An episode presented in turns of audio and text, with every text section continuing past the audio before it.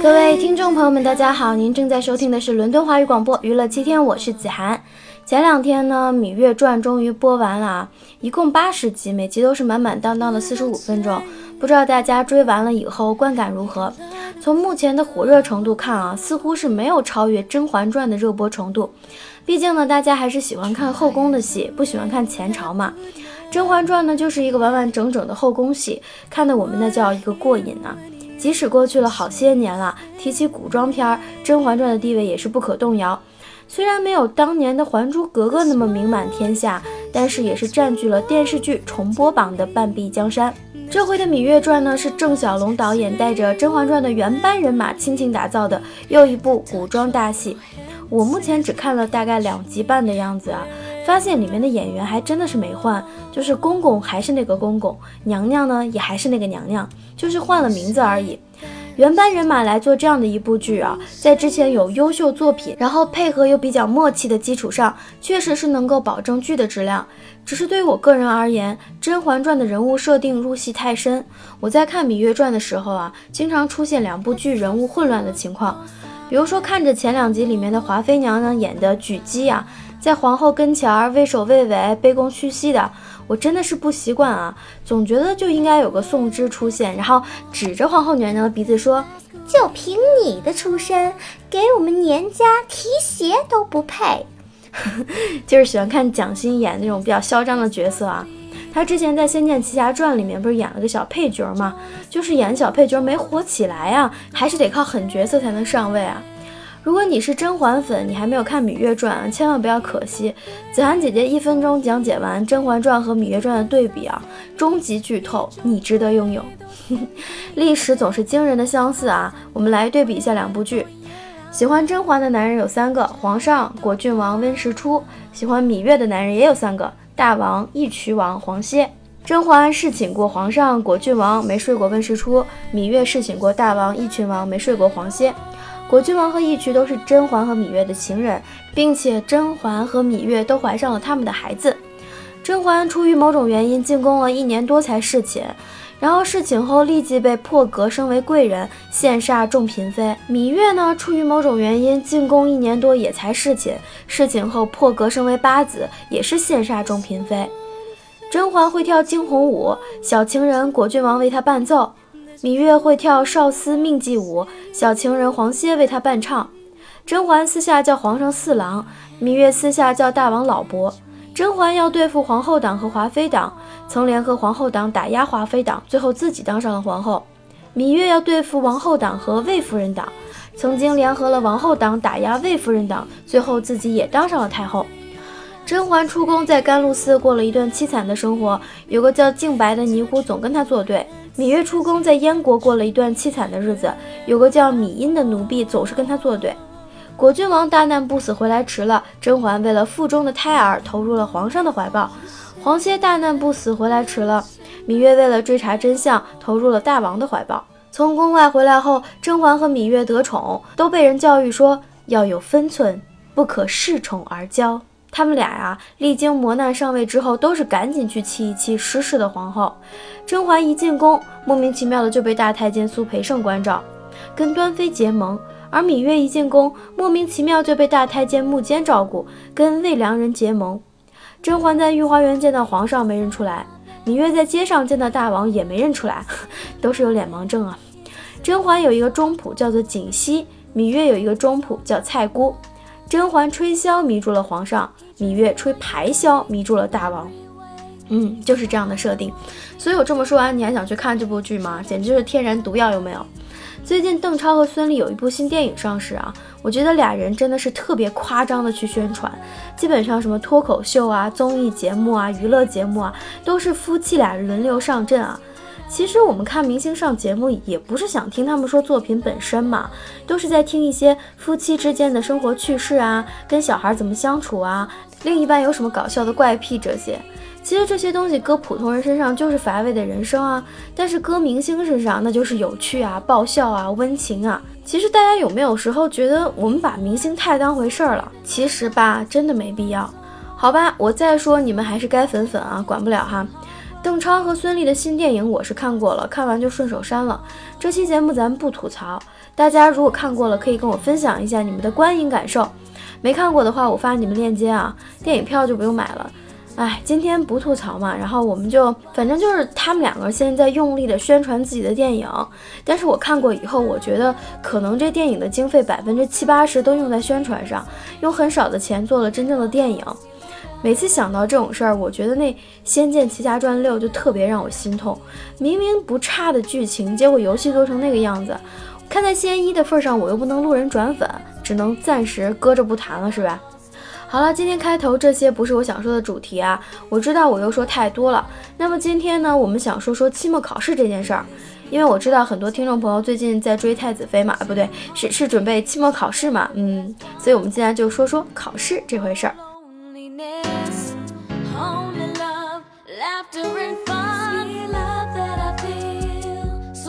首先呢，我得来傲娇的卖一下乖啊，子涵姐姐呢已经不用参加各种期中期末考试了，不用面临班级什么出分、排名次、开家长会等等一系列的事情啊，终于实现了梦想，让这个世界再也没有考试。哎，不好意思暴露了年龄。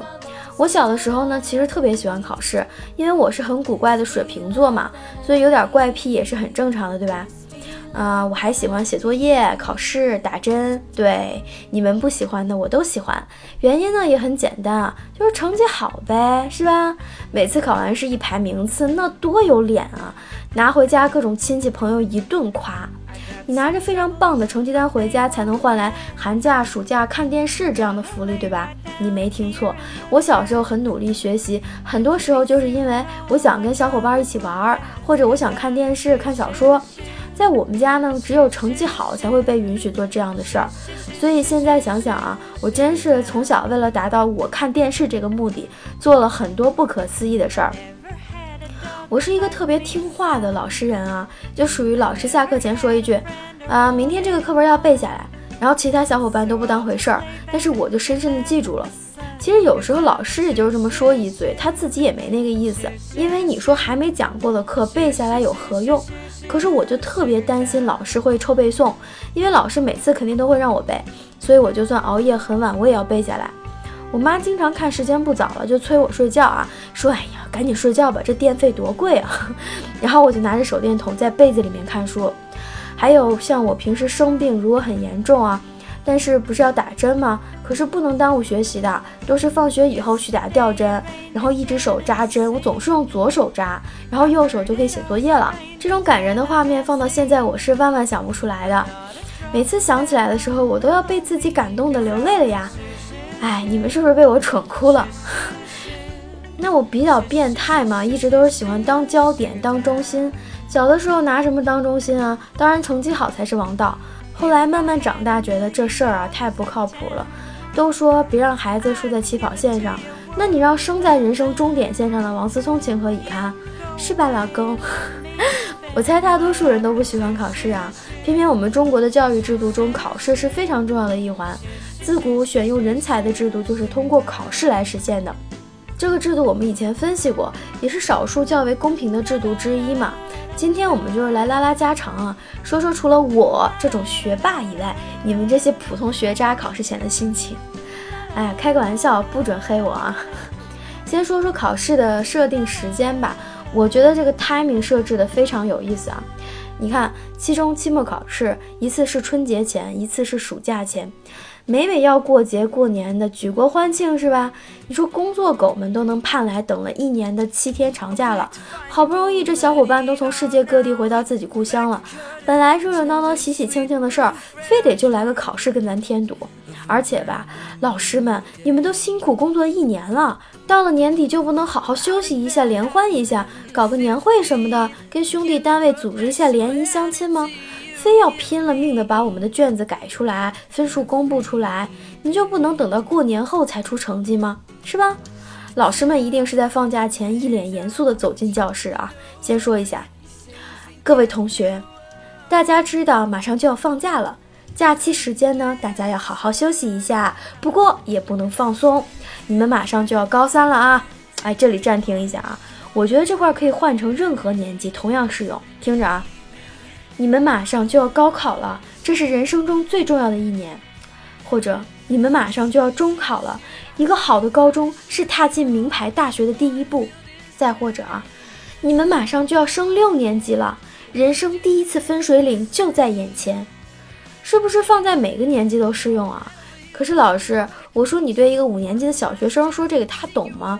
他们脑子里想的估计就是赶紧放学回家看什么《熊出没之熊心归来》《喜羊羊灰太狼之猴子称大王》。我瞎说的啊，如有雷同实属巧合。因为子涵姐姐年纪大了，离开学校很久了，不知道你们现在是不是还搞那些班级排名、年级排名这一套啊？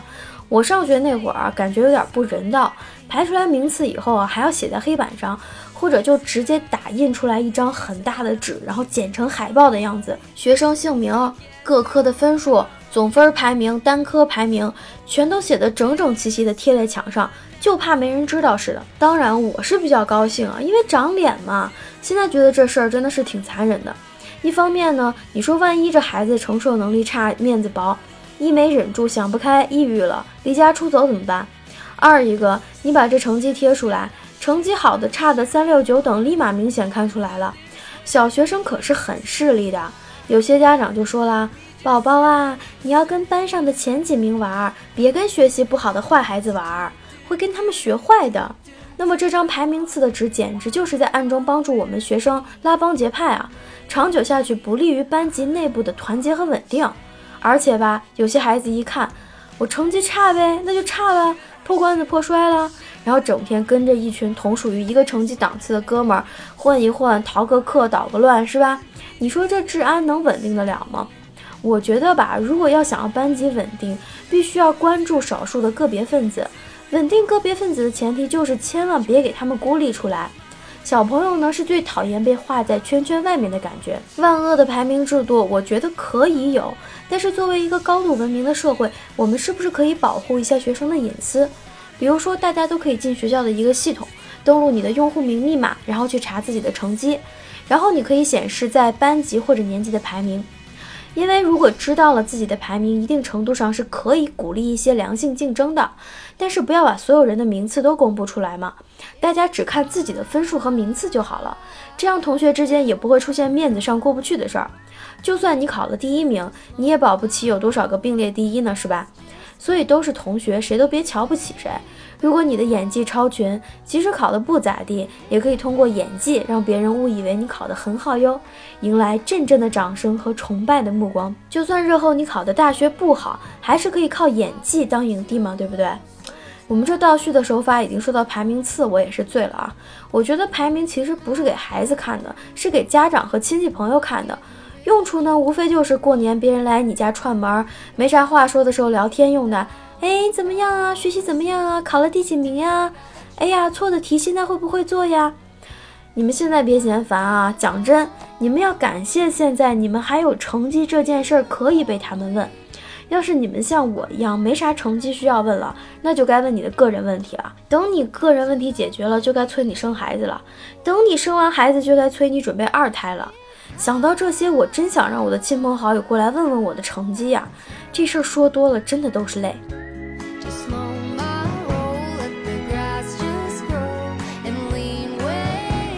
成绩说完了，我们来说说考前的事啊。初中生，我建议你们该玩玩，该恋爱恋爱。你们不知道以后你们能遇到一个互相有好感的人有多难。长大以后，你们不仅要考虑这人的人品、颜值、家庭环境、工作情况、财政情况，还要考虑这人的父母好不好，家里有没有兄弟姐妹、拖后腿等等问题。纯真的爱情只能发生在学校，趁着你们的纯真的心还没有给社会这个大染缸弄污，对喜欢的小女生赶紧表白，能牵手就牵手，就买冰激凌给她，就陪她一起回家。姐以过来人的经验告诉你们，这些事儿现在不做，以后你们再也没有机会做了。能用一个冰激凌就能把到的妹，在姐这个年纪是不存在的呀，除非你这个冰激凌是爱马仕的。所以珍惜你们的青春吧。哎呀，说的我都好想回去再重来一次呀。高中生朋友们，我建议你们好好学习，天天向上。高考还真的是挺重要的，它能决定你以后身边都是什么样的人。比如说你上的是名牌大学，特别好，专业性又特别强，技术性还很强，校门还没毕业就找着工作了，那你以后身边呢，至少都是各种的职业经理人，或者是高级工程师，都是工作中的骨干，年薪百万那种白领金领，买房都要买拎包入住的那种。但是如果你上的只是普通大学，甚至你没考上大学，直接进入社会了，那不好意思啊，你以后身边围绕的只能是那些开发那些拎包入住楼盘的老板。你还得每天费力去思索，哎呦，我到底雇佣哪个名牌大学的毕业生来给我打工哟？我告诉你们啊，这真的是很痛苦的事情，因为清华和北大的毕业生都是几千块钱一个月啊，蓝翔的工资也差不多啊，所以到底选北大还是蓝翔呢？真的是很难抉择的问题啊。对于高中，我想说，尽自己最大的努力，不要让自己这段青春有悔恨，这样就够了。其余的尽人事听天命呗。哎，我这句话绝对不能写到考试卷上啊！这种唯心论外加封建迷信色彩的语言，改卷老师不给分的。现在说说大学啊，大家这几天就别打游戏了，妹子也就寒假再约，马上就要考试了，赶紧去借好学生的笔记复印、缩印、剪裁，你懂的。你们想什么呢？作弊可耻，知道吧？我说的是赶紧去借笔记，做成一条条的小卡片，找个操场没人的地方去背书啊，去学习啊，去努力啊。你以为作弊能帮到你吗？好像确实可以。不是，我想说的是，监考老师都是学生过来的，你们玩的花招他们早就尽收眼底，他们等了那么多年，终于媳妇儿熬成婆，轮到他们监考了，你以为他们会轻易放过你吗？见过猫抓老鼠吗？猫抓老鼠不是立即弄死，而是左手右手一个慢动作，右手左手慢动作重播。就他们就静静的看着你装逼，知道不？看着你作弊，知道不？然后看着你微笑，再默默收了你的卷子。我记得大学的时候就没有像以前那么拼啊，都是真的到考试前1周2周才开始准备东西。大学老师呢，遇到脾气好的、性格好的，可能会给学生划定范围啊。我通常呢，就是把这个范围内的题全部整理一遍，然后做出答案，一道一道的背诵，这样才比较安心。这里啊，就不得不说一句了，跟学习委员搞好关系很重要的。有时候呢，老师会给学习委员一些范围，或者给一些题的框架。如果学习委员人好呢，就会跟大家分享；人不好的时候，还就真不告诉你，你真就没什么办法。我记得我们以前准备考试的时候啊，总会有人说，小道消息，某某班的老师说这道题必考，然后大家就呼泱泱的涌上来，哎呀，哪一道题呀？借我抄一下好不好？你人最好啦，你看咱俩平时这关系，你还不得告诉我呀？女生之间那种恶心的、虚伪的、手拉手上厕所的感情都出来了。不管真有感情还是假有感情啊，反正考试前笔记记得最好的同学，就是你最好的朋友。俗话说，晴天总在风雨后，不经历风雨怎么能随随便便成功呢？甄嬛如是，芈月亦如是。不让你经历期末考试的折磨，怎么会轻易让你享受寒暑假的乐趣呢？现在你们的小考试并不能决定什么，而以后你在社会中无处不在的考验测试，才会让你分分钟端箱子走人。社会很凶险，很残忍的，纸上的考试跟我们的真刀真枪实战比起来，实在是轻松太多了。子涵姐姐在这里希望大家珍惜自己的青春，珍惜每一次成长中的测试，积极迎战，享受厮杀的乐趣。你现在学到的东西不只是天文地理、三角函数，而是磨练自己的意志，挑战自己的耐心，开发自己的大脑。人呢，真的是需要逼的，有时候不逼自己，你都不知道原来你可以这么优秀。希望大家考试顺利，过一个轻松愉快的寒假啊！在今天节目结束之前呢，多说一句，我们的微信群里面有个听众，他叫14，这位同学马上就要结婚啦，新娘不是前女友，真是句废话，又多了一个想不开的要结婚的人啊！这里祝你结婚快乐，祝你快乐，你可以找到更好，用错歌了以后再唱。伦敦晚安，北京早安，加油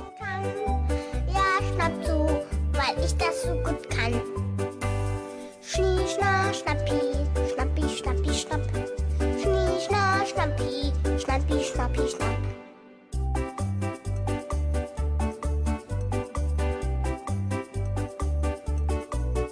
Ich bin Schnappi, das kleine Krokodil. Ich schnappe gern, das ist mein Lieblingsspiel. Ich schleich mich an die Mama ran.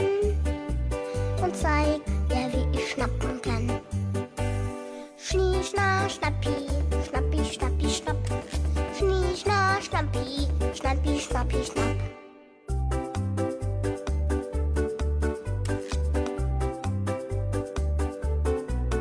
Ich bin Schnappi, das kleine Krokodil.